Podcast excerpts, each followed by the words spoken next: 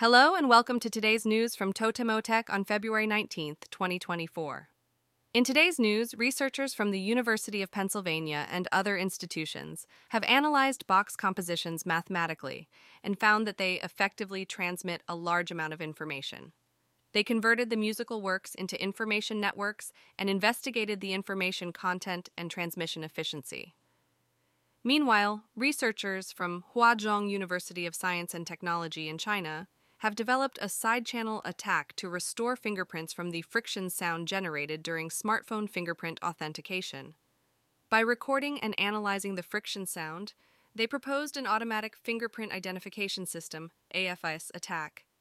Moving on, a manga artist who watched the latest episode of the anime series Demon Slayer expressed excitement and said, I can't contain my excitement.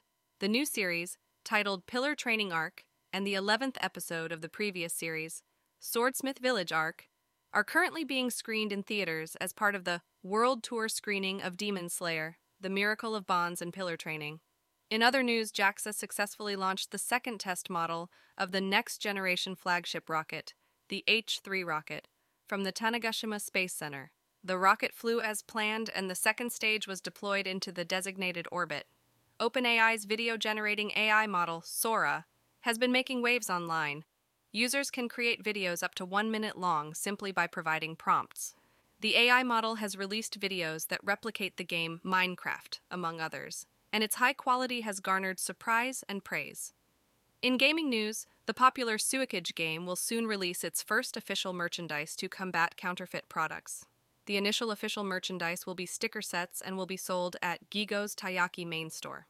Lastly, Numo, a startup founded by Naoki Aoyagi, the former CFO of Gree and the executive in charge of Mercari's Japan operations, has raised 1.5 billion yen in funding from Mercari and other investors. Visit japandailynews.com for the news, yen exchange rates, and a daily Japanese proverb.